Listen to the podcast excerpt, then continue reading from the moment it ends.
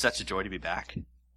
We were gone. Someone sent us away. We went to Hawaii. While we were there, there was flooding on one island, and the other island blew up with lava. No, seriously, they weren't right where we were, and we got to see much of God's creation, had a wonderful time, and I was just really thankful that it was, well, I guess it was sunny here, huh? But uh, really thankful for our body.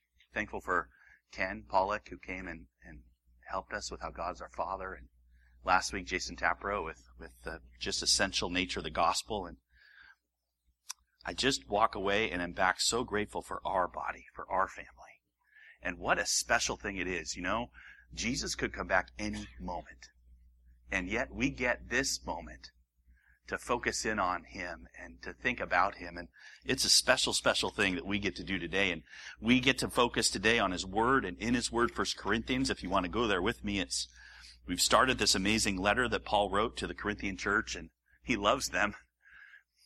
1 Corinthians 1, as we've started, where he identifies them as the church of God and calls them saints and holy and wonderful Christians.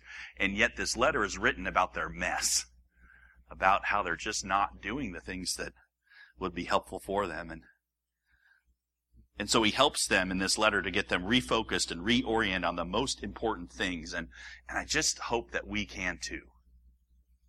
It's so easy, and I see in my own heart, and I get to share with you my own personal struggles as the Word of God works on me, and I hope the Word of God also works on you. That's what we're going to do today. So today what we have is we have a first line that sets the stage for us and helps us see the problem. We'll talk through the passage and then we'll have a bottom line that I really want you to walk away with and see and make sure you get. So we're going to start with a first line today from 1 Corinthians and it's verse 18. We ended with it the last time that I was up here. It's this one. For the word of the cross is folly to those who are perishing. But to us who are being saved, it is the power of God. Isn't that a great verse?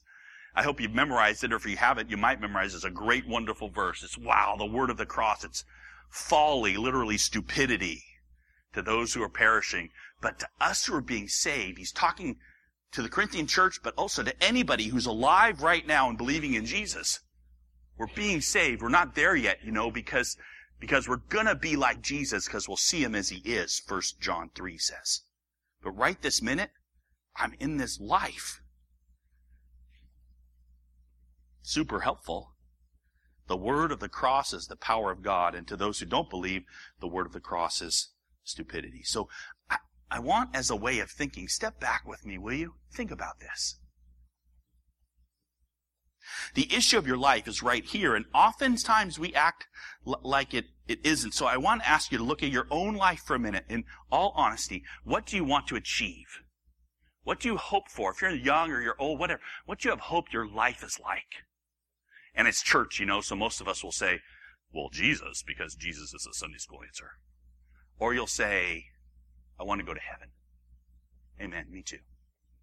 But most of us are living daily life and we're, we're hoping for some things. I would like my life to be safe. I don't want to experience extreme suffering. I don't want to experience hardness or, uh, man, I want my marriage to be preserved. I want my kids to be successful. I want to make enough money, not so I'm super rich. I'm not want to be super rich, but I want to be in the middle. I don't want to be homeless. I don't want to be addicted to stuff. I'd like to live a life that's moderately successful and moral and, and good. You guys with me? Is that okay to say? I long for heaven, don't get me wrong. I want Jesus, don't get me wrong. But oftentimes in practicality, what I'm after is a life well lived. How do I get there?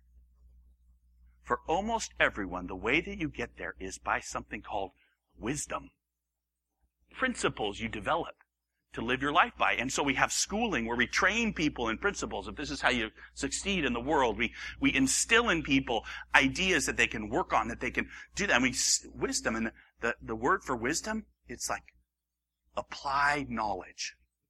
It's not just knowledge, it's actual working it out, living skillfully.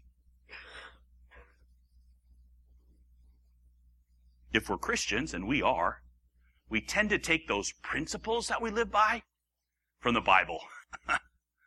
of course we do. So we'll take these ideas of how you're supposed to live. We'll scan the Bible. We use verses that are right like, like 1 Timothy 3. We'll say, hey, you know that all scripture is profitable for rebuke and for training and for instruction. And so we take those things and we scan the Bible and we pull out principles and we apply and use those principles so that our daily life works pretty well. Honestly, everybody does this. Not just Christians. If you read common books and you go and you pick up the best books on how to succeed in business, you'll come up with seven words for successful businessmen or so. and they're all principles you could actually find in the Bible, most of them. Be a humble leader, be, be someone who listens, be someone who actually solves problems and doesn't just run away from them or whatever you might be. You know, work diligently like the ant. These are good things. I've been actually in the past, uh, about a month ago, I was studying Buddhism and it was amazing. The principles, the five things that you were supposed to do, the, the eightfold path. And it was, it was all things that were very wise things. I mean, think rightly, act right, rightly, um, be understanding towards other people, don't cause people to, to stumble and fall, be kind, essentially. All these good things from, you know, 2,000 years ago.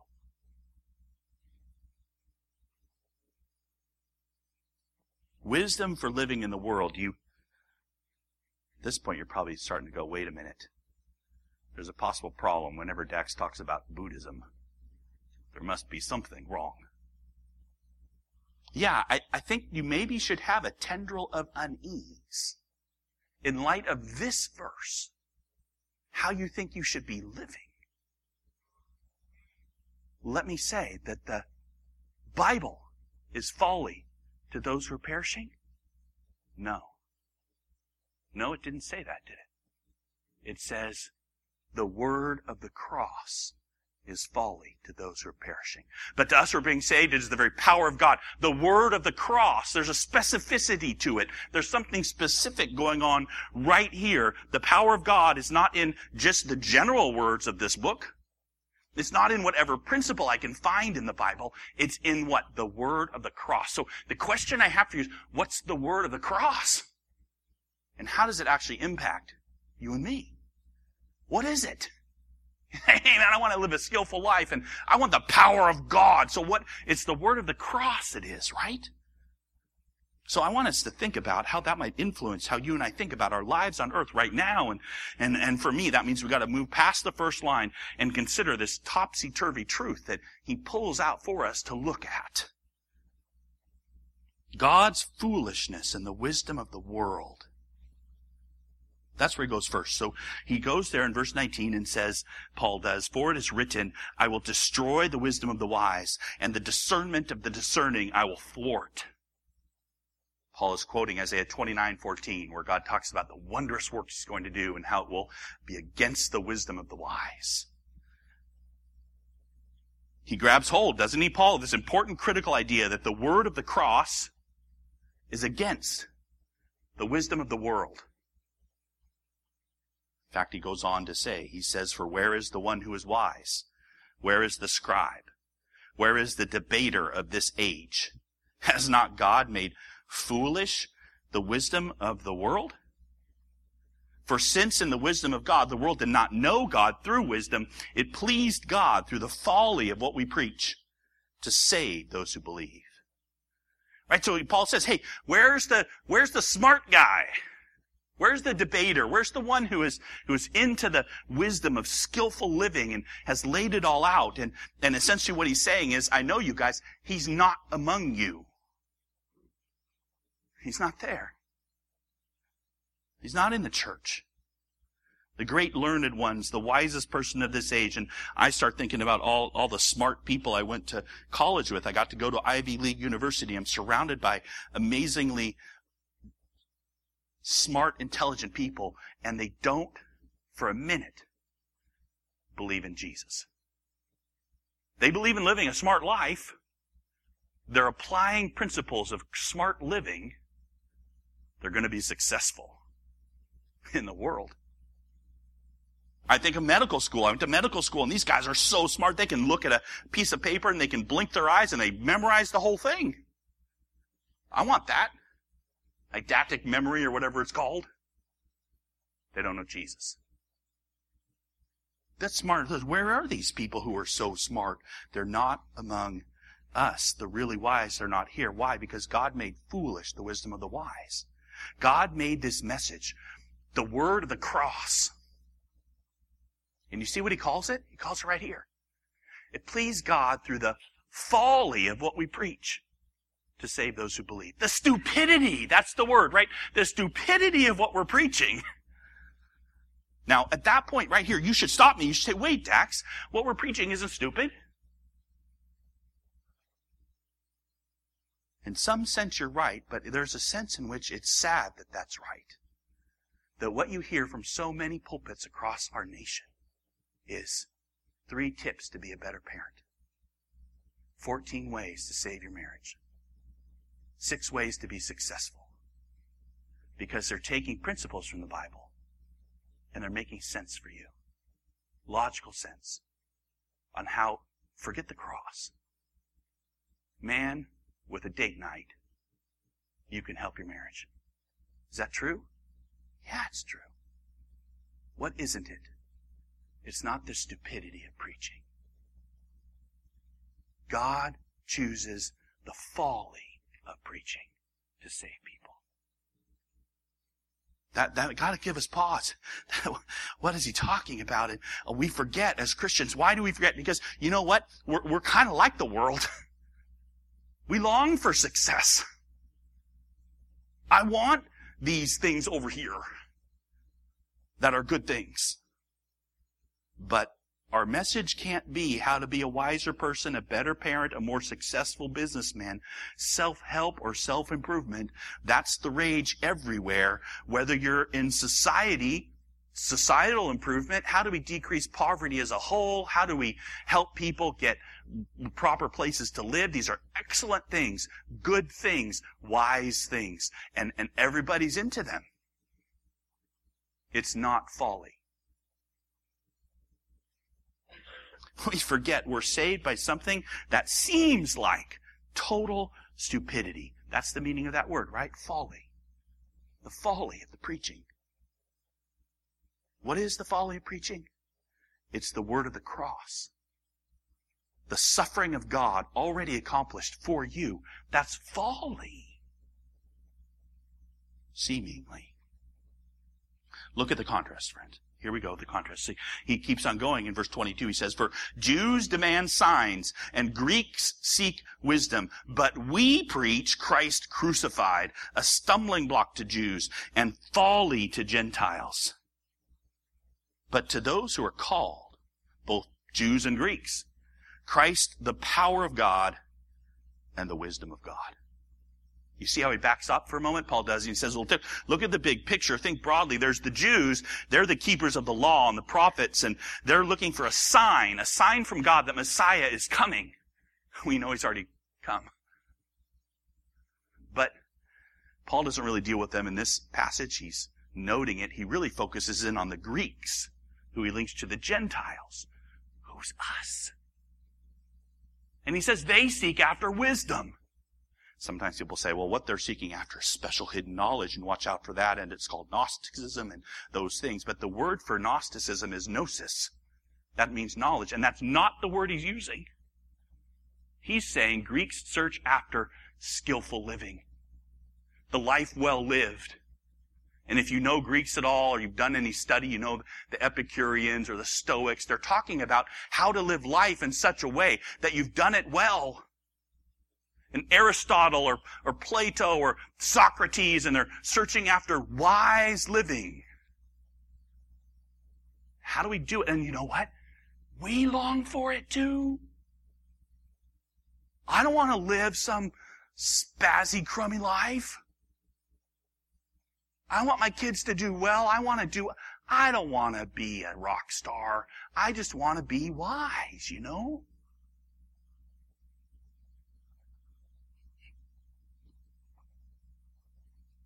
Into this comes Christ crucified. So you have these thoughts that the Greeks are building on about incremental principles of skillful living. And over here comes the atomic bomb of the cross. Christ crucified, a lowly and humble God who, who suffered and died unjustly so that anyone can be saved just by trusting him. How can that be true? That's stupid. Indeed. That seems like folly.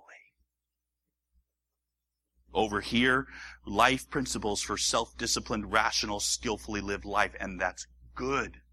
There's nothing wrong with it except over here is the power of God and Christ, the wisdom of God. And they are not the same. So is it okay that I say that the wisdom for the believer is not in the principles of existence? The wisdom for the believer is the Savior. The wisdom for the believer is Christ crucified the one who suffered and died on the cross, the one who raised not his head, the one who loved the little and the least and the lost, the unworthy and not the unworthy. And, and before you object, say, wait a minute, that's Proverbs. Wisdom. I say, yes, you're right. And we read some of it this morning. Hear it though. Did you hear it? What's the beginning of wisdom? The fear of the Lord is the beginning of wisdom. What nobody has Nobody fears the Lord so that they obey Him and don't sin and obey His law. Only Jesus. So the beginning of wisdom was fear of the Lord. The end of wisdom is Jesus Christ. He is our wisdom. That's who He is. It's an amazing thing. He's even personified in Proverbs. You can talk to me later about it and we can look at Proverbs 8 together or even Proverbs 3 that we just read this morning about how through wisdom God made the earth because Jesus is wisdom. So if you understand this, wisdom becomes less about principles of good living. And honestly, that makes no sense to us because we are focused on ourselves properly attaining standing. But honestly, it's a standing in the world and it's a standing we bring into the church.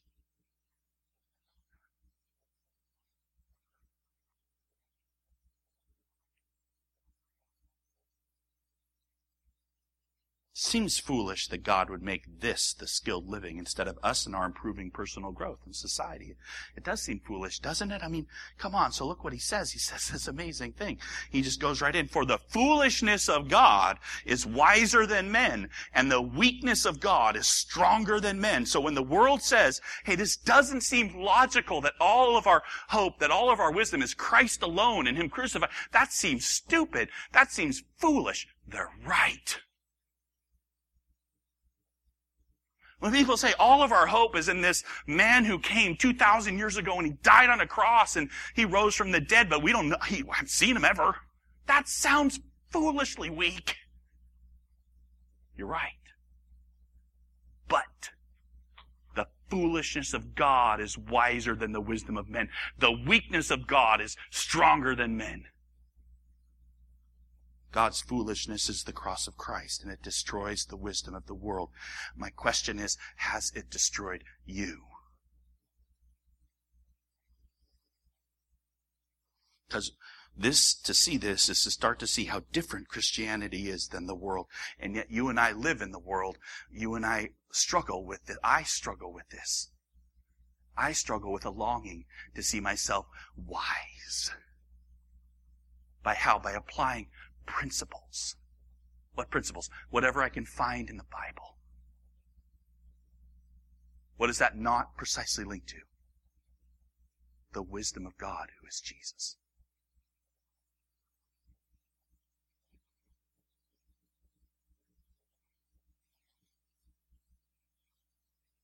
So if we're going to embrace this foolishness of God, we got to see ourselves as we are. We're not on the road to being skillful. You're nothing, you and I, yet we're loved by the King. Why do I say that? Because this is where Paul is going as he's talking to them. It's God's choice and actually our folly. Remember what folly means? Stupidity. Look with me. This is verse 26. For consider your calling, brothers and sisters.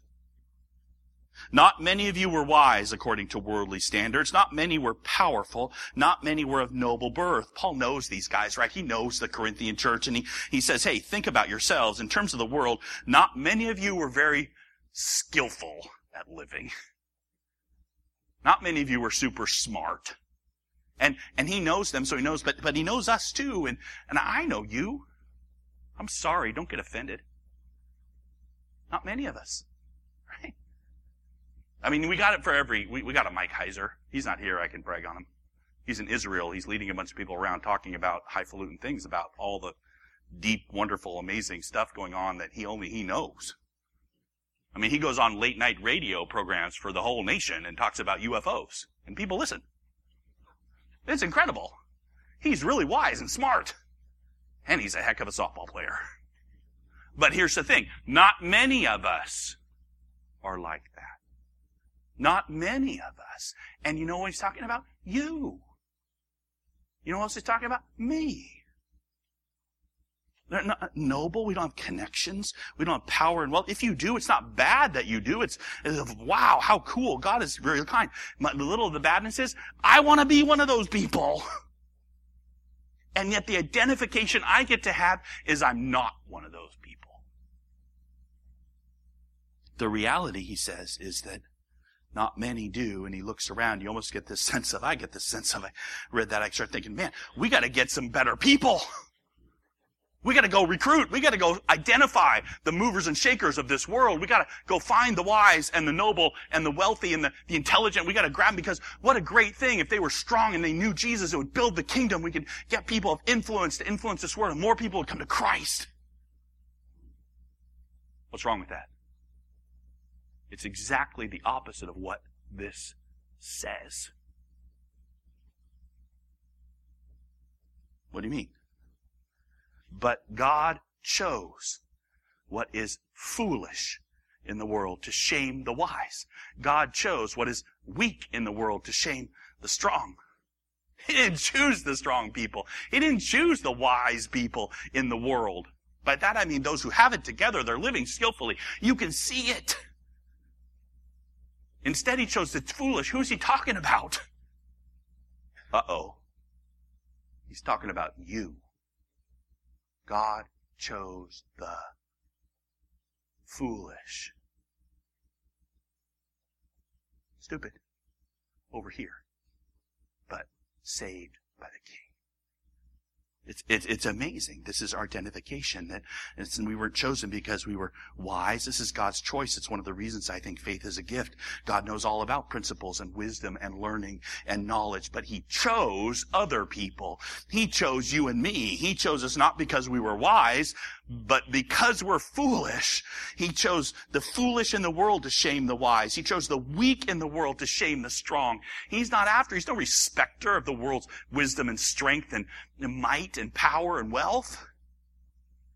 But what that means is that I got, I, I got a problem. I still long for it.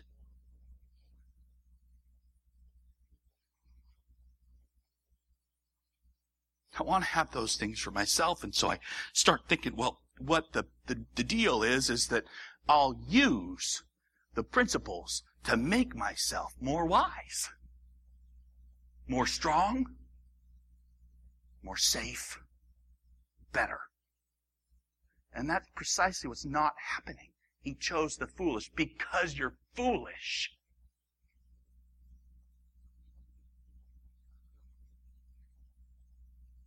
Ouch.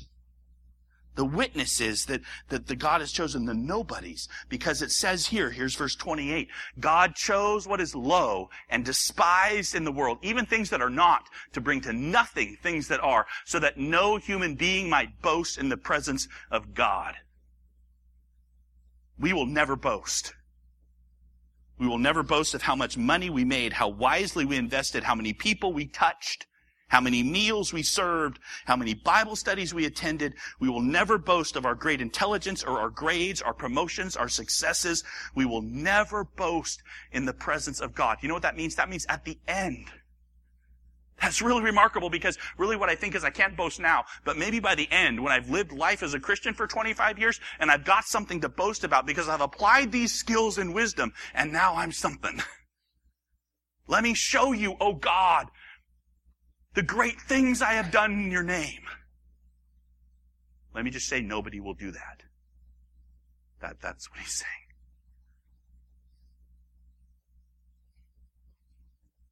Why? Because who God has chosen are the ones who are nothing, not the ones who are something. Uh, Which means this. Humility, you realize humility, it's not a character trait. It's a reality. It's not something you work on to get more humble. It's a reality. We're nothing. We're nothing, you and me. We aren't the best people in the world's eyes. It's huge because so often what we think, I think just like the world. I think that God is after the best people. And so I have to pretend to be one of the best people. And we sort of imply that God loves people who are put together more than those who aren't. I mean, we give lip service to nobody's perfect, but then I go right on trying to be as perfect as I can. I mean, I can't show people that I'm not well put together. I'm trying to witness for Jesus here. what it would be like instead of us faking, what it would be like if people really knew, if your friends really knew that your marriage was struggling and your kids were rebelling and you've missed three mortgage payments. You really aren't a success. What if people knew, like, the truth? Because I know that's who you are. Why? Because the Bible tells me that God chose the foolish and the weak. That would be a testimony, wouldn't it, to this, the actual Word of God, that God loves the sinner, that while we were yet sinners, Christ died for us. And, and He didn't die for us so that we would immediately begin not sinning anymore and show how cool it is that God saved me. No, He continues to love me as I fail. Not that it's good to fail. The wonder is Christ and His love. Even as I wish I never failed again ever. God chose the foolish. That's me. There will be no boasting. Because God saves the nobodies. That's me. Galatians says the same thing, you know, Galatians 6:14. I'll just tell you it says, "But far be it from me to boast except in the cross of our Lord Jesus Christ, by which the world has been crucified to me and I to the world." You see, just in the suffering of God on my behalf, this is my boast. He suffered for me. And for you too. Okay, if you follow me all this way, it's fairly pokey and hard because my reason it's pokey and hard is because I long for something that God's not doing. You do too. But there's a bottom line. I want you to see the bottom line and we can be done today. The bottom line is the last two verses. It's a final statement. You need to see it. This is another one to memorize. And because of Him, God, because of God, because of him, you are in Christ Jesus, who became to us wisdom from God, righteousness and sanctification and redemption, so that it's written, let the one who boasts, boast in the Lord. You see what this does? It's just remarkable way that he closes his paragraph that he's writing here with a bottom line. He says, you know what? You get to be in Jesus. There's your value. There's your identity. There's your hope. You know what? You get wisdom. He's a person. His name's Jesus. You get goodness. He's a person. His name is Jesus. You get holiness. Jesus. You get redemption. Jesus. None of that's you. This is so hard for me. I want to be wise in myself. I want to be righteous myself. I want to be holy myself. I want to redeem myself. And that's exactly what we don't get. The bottom line is Jesus has become these for you. You are in Jesus, which means He's our wisdom, our goodness, our holiness, our redemption. We have none of our own. So, so you say, okay, I get it. This is so radical and so deep and so amazing and so upside down and so against my flesh. Wow. What do I do? Do this. Soak in this. Soak in Jesus. You know, you will have personal failure. You will have personal slights. You will have personal guilt, personal hurt. You'll have personal trial. And you come back to this and you say, you know what? The word of the cross is that Jesus Christ is for me and I am in him. And he is these things for me.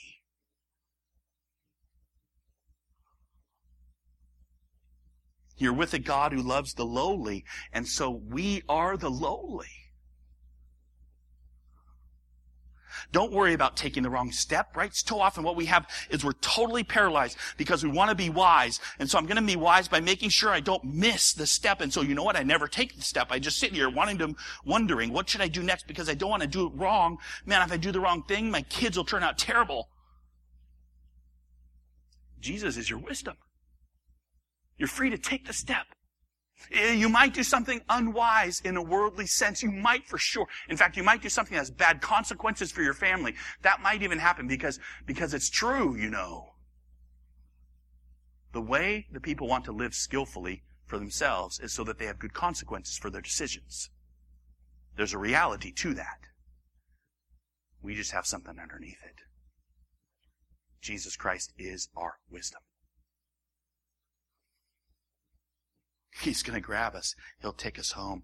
You're, you're in the arms of the one who'll never let you go. Be of good cheer. He has overcome the world. Remember you and I that we're, we are the least and the lowly and the ones who are nothing. In order to get into this amazing body, to get this amazing treasure, to get in Christ, we, we realize we're, we're nothing. So I don't have to worry about me. I can actually spend time touching other people. You should do this. You realize there are people all around you who are hurting? I know they are because you're the least and the lowly. That's the people God saves. Touch somebody today. Not because it's a duty or you have to, but because it's fantastic. You know people are hurting and they're your brothers and sisters. Touch them. Love someone. Don't worry about you. Have a grand time telling other people the good news. And, and see, the final thing, see See, this is the struggle of our lives, is that we long for worldly wisdom. The fear of the Lord, Solomon said. he goes through in Ecclesiastes and he rips down every good thing, even though they're good things. Vanity, vanity, vanity. Comes to the end and says, This is all I got. Fear God and enjoy Him. Enjoy your life. We know more.